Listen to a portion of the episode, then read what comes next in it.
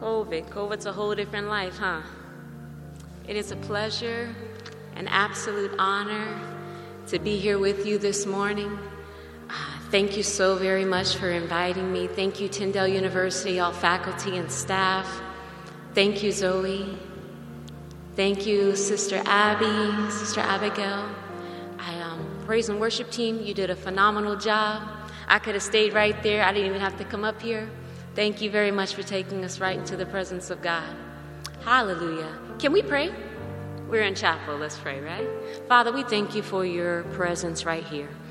Your word says where two or three are gathered together in your name, there you are in the midst. And so, Father, we thank you. You're in the midst of us here. Ah. We thank you, Lord God, for this time right here in your presence, and we thank you for your word that you're allowing us to be able to share this morning. We thank you for the opportunity to be able to uh, give and share with one another and um, be able to celebrate Black History Month, Father, and a part of this BET celebration. Lord, I ask you to think through my mind and speak through my vocal cords exactly what you want. Nothing less, nothing more. We yield, I yield, and I thank you, Father, for your anointing now. In Jesus' name. Amen. Amen. Amen. Well, you all look wonderful. It feels good to be on a college campus. Just the energy of being on a college campus. You all bring a certain vibe with you. Uh, Zoe, thank you again for meeting me there at the front. I, um, I wanted to share on some heroes. Can you keep playing? Because that's like my vein right there. I'm a worshiper. So if I start singing, that's what comes to me more naturally than speaking. Uh, speaking is something that I'm learning. I'm learning is uh, the platform that I'm being placed in. But what, but normally, if I'm in front of people, I'm having my eyes go closed and my hands go up, and I begin to worship. So you staying right there just helps me feel like I'm right at home. I'm right at home. But let me just have the opportunity to share. We had that. We I was talking with uh, Sister Abby and Abigail was sharing with me that BET has the opportunity to talk about heroes. That's kind of the theme that's been flowing here heroes. And black heroes, black heroes and African American heroes. And we've had this entire movement of Black Lives Matter throughout this, uh, just this new season, right? It, things have kind of taken a turn. But if we focus on Uh, what I believe the purity of a Black Lives Matter type of a topic. There are so many things and so many accomplishments that certain black leaders have had the opportunity to bring forth and to be a part of in this world.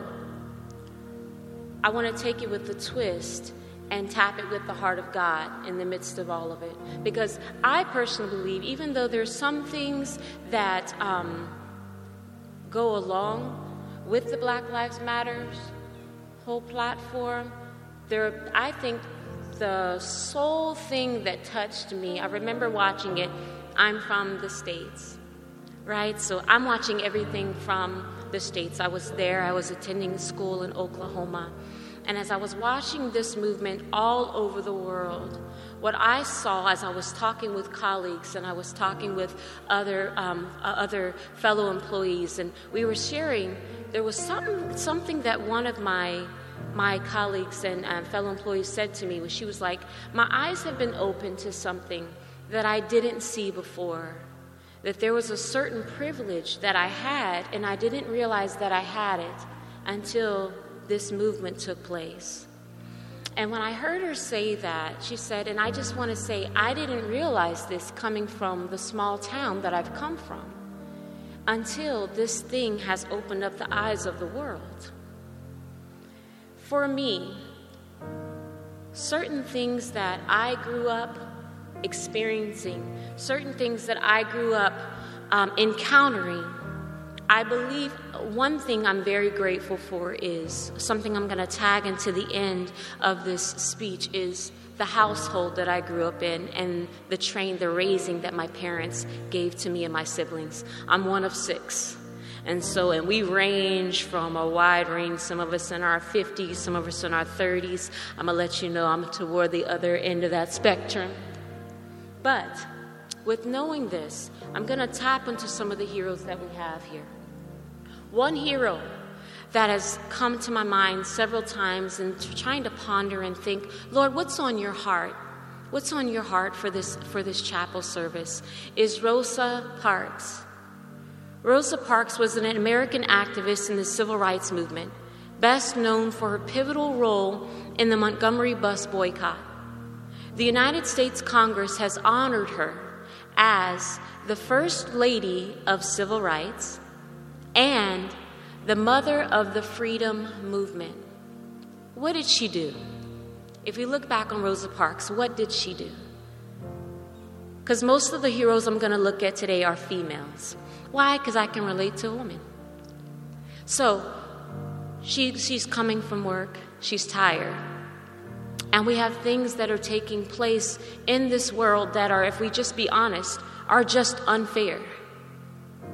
And when things are unfair, unfortunately, you have it where some people will stand up, some people will be silent. And for her, her stance was I'm tired of being silent and, and being suppressed to injustice.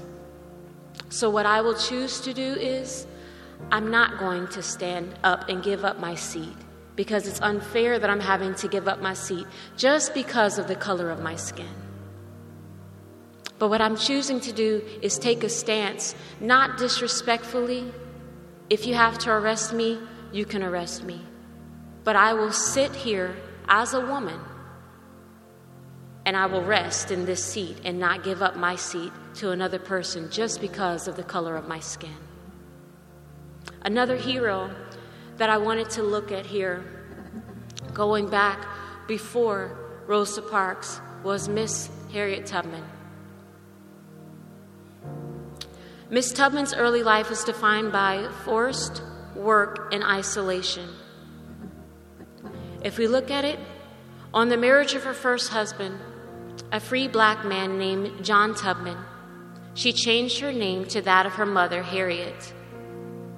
Continuing on, she was, and she has, has been distinguished as being the first African American woman in the United States military, having served as a scout, spy, guerrilla soldier, and nurse for the Union Army during the Civil War. In one of her most dramatic pursuits of the war, Miss Tubman planned and led an Army raid with the 2nd South Carolina Volunteer Infantry Regiment.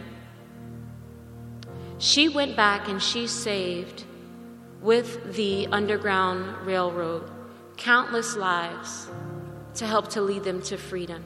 I think when you look at a hero, a hero is somebody that's not just making a stance for themselves, but a hero is making a stance for those who will follow behind them and it's looking for justice for the purpose of highlighting there is an unfairness that is taking place. Why would someone be discounted or looked at as inferior because of the color of the skin?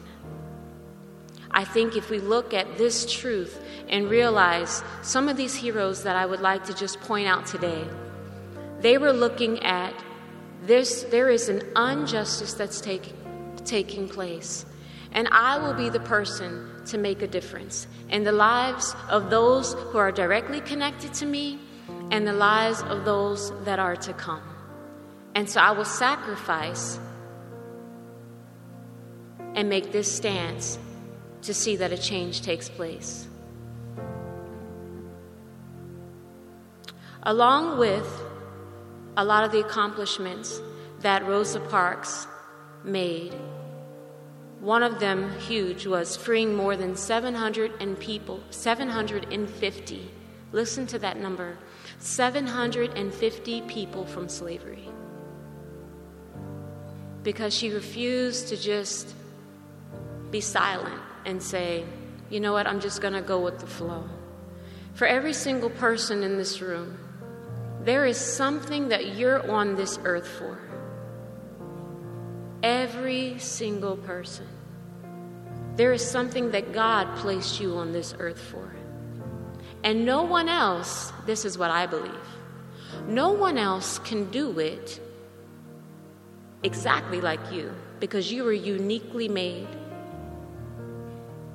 fearfully and wonderfully made.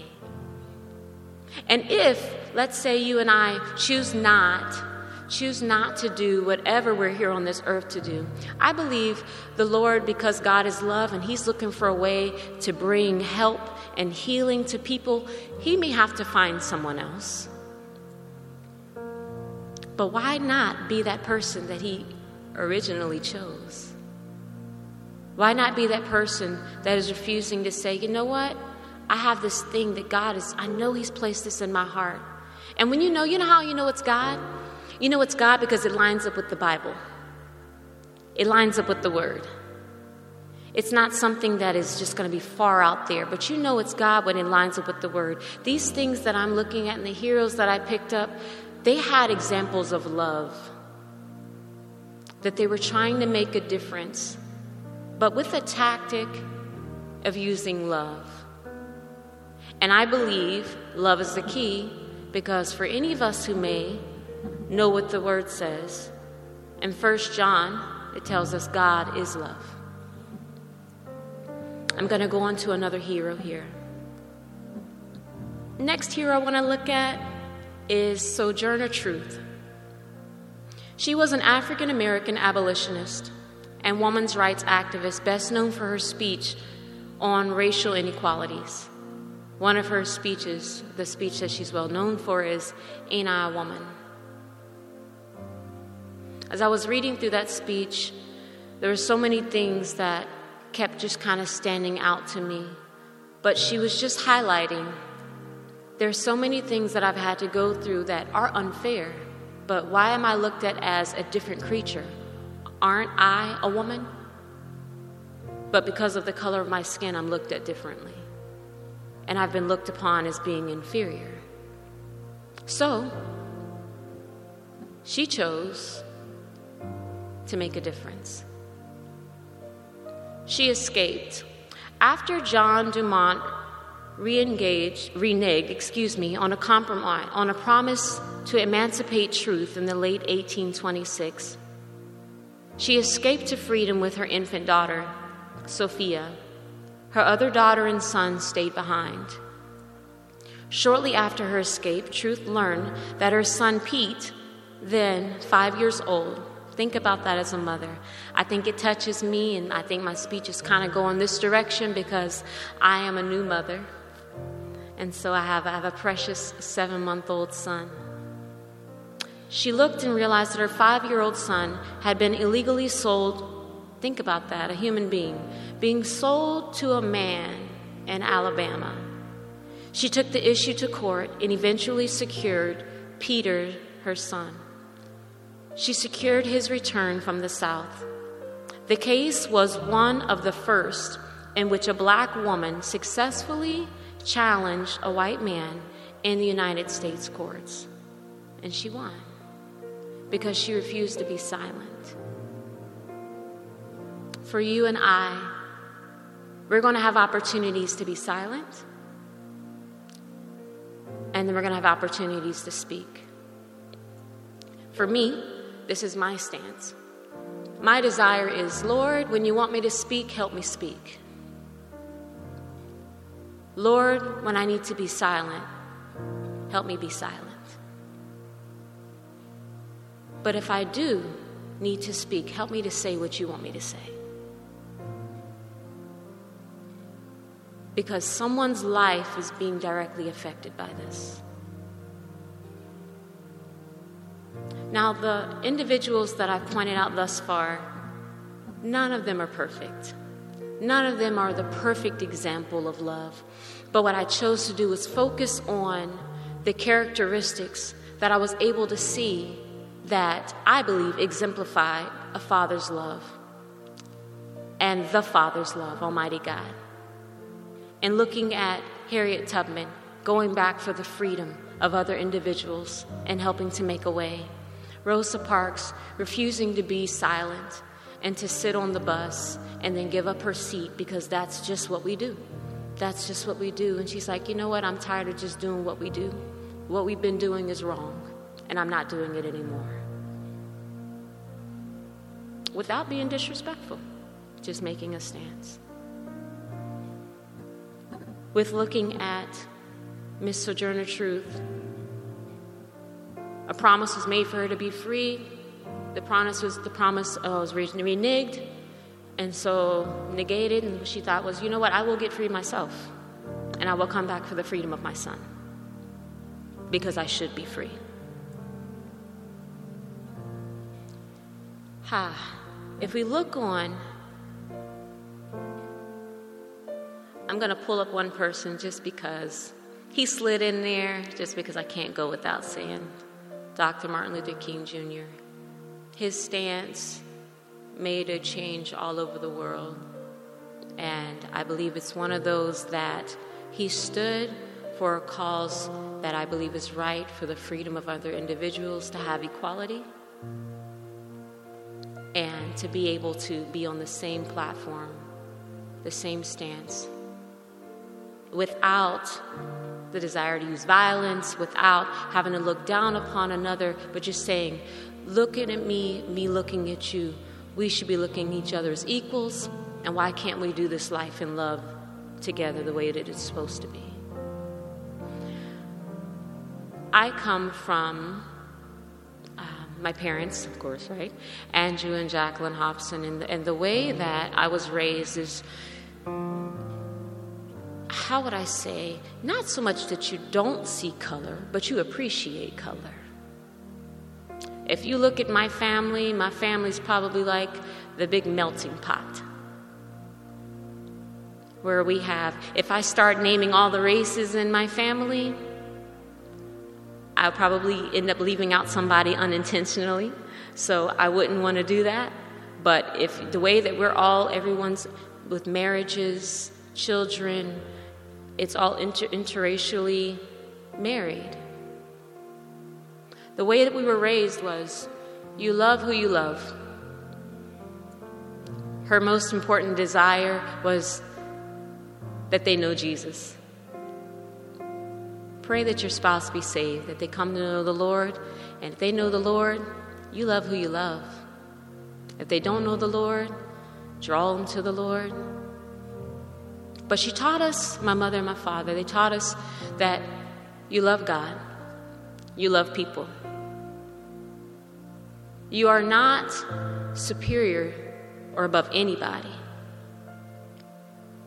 but in no way, shape, and form are you ever inferior. You treat others the way that you want to be treated. Sort of like that golden rule, right? And if something is not right, stand up for what's right. My mother was the first black woman to work. She relocated from where she was born and raised to a new city, actually, where I was born, where she met our, our father and she was the first black woman at Lewis Gale Clinic in the business office in Salem, Virginia. Because she knew I need to do the best that I can for my children. I need to do the best that I can for me. So if I can help to break the grounds, I'll help to break the grounds. This was in 1975. Fast forward we were the first black family on our street. I remember someone called my mother and said, Oh, I saw your husband mowing somebody's lawn. And my mother's thinking, Mowing somebody's lawn? Whose lawn would he be mowing? And she said, Oh, yeah, on, hint this word, Plantation Road. That's the road I grew up on, Plantation Road. And my mother said kindly, no, that is our house. We live on Plantation Road. And searching for a home, but it was the neighborhood, right? The neighborhood, which was un- it was unheard of for a black family to live in that neighborhood. And searching for a home, real estate agents, agents, they would not take her and my father to certain neighborhoods because of the color of their skin. they would always redirect them to another neighborhood. And she was like, But I'm, I'm looking at this house here with this school district here because she understands this is not about me, this is about my children. This is about my family. This is about I uh, wanting the best for those lives that are being, that are being affected by me. And a real estate agent came back, and uh, one of them apologized. And she said, I have to tell you, I am so sorry. You are very, you are above qualified for the home that you are going for. But I have to tell you, the man that was selling the home, once he realized when you came to visit that you were a black family, he pulled back out and said, I will not sell to them. That's okay, because God still takes care of you. So the home that we have, again, is in the neighborhood that we were the first. And since then, other families have moved. Was one of those neighborhoods, it was majority, um, well, all, all Caucasian, and most people retired in that neighborhood. I'm talking about standing up for what is right. I'm going to take you to a scripture. And the scripture that I want to stand on today is in 1 John. And the scripture in 1 John talks about God is love. The song that they sang a little earlier, Worthy is your name, Jesus. You did a beautiful job. You deserve the praise, worthy is your name. There was a verse in that song that stood out to me, and it, and it kept standing back out because it's one of those that says, It was my cross you bore, so I could live in the freedom you died for. And now my heart is yours and I will live in your goodness forevermore. Maybe it says, Sing of your goodness. I'll be, I make up lyrics, by the way. But talking about that freedom, yeah, stay right there. That freedom. There's a freedom. And part of that freedom, I think the main freedom comes from knowing the love of God. Because if you know the love of God and we understand that God is love, then what I will do is I will make sure that I am walking in the manner in which he walks.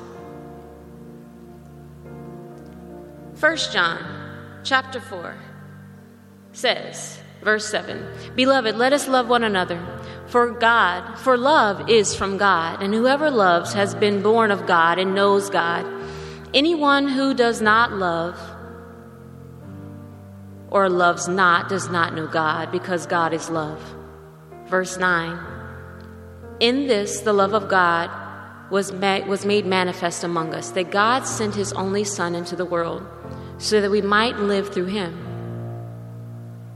In this love, not that we have loved God, but that he loved us and sent his Son to be the propitiation for our sins. Beloved, if God so loved us, we also ought to love one another. No one has ever seen God. If we love one another, God abides in us, and his love is perfected in us. Verse 13 By this we know that we abide in him, and he in us, because he has given us his Spirit.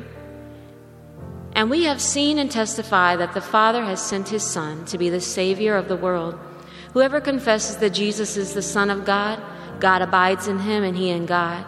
So we have come to know and believe the love that God has for us. God is love. And whoever abides in love abides in God and God in him. By this is love perfected with us, so that we may have confidence for the day of judgment, because as he is, so are we in this world. There is no fear in love, but perfect love casts out fear. The heroes that I spoke about today, I believe they chose to walk in, whether they do it or not, a way of transcending and going past fear and a way of operating in love to make a change in the earth. I'm going to charge it back to you because you are the leaders of today, you are the leaders of tomorrow, and your children. I look at my son, the leaders of the future also. What is the change that you're supposed to help make happen? What is it that you're supposed to make a stance for? What is it that you're supposed to do? The God on the inside of you, who uniquely branded you, forget brand, who uniquely made you. He has a calling on you for a reason. Hear what He's saying to you. Sometimes it's going to be in the midnight. Sometimes it's going to be while you're up in class. Sometimes it's while you're walking across campus. But can I just admonish you in this? He's always talking. And He has a calling for you and a purpose for you. If I can encourage you in this, listen, obey, and remember God's way is love. Do it His way. And it's going to make the impact that it's supposed to make. Thank you again for the opportunity to be here with you today. It's been a pleasure. I believe about my time, my time should be about up. No one wants to hear anybody talk for a long time.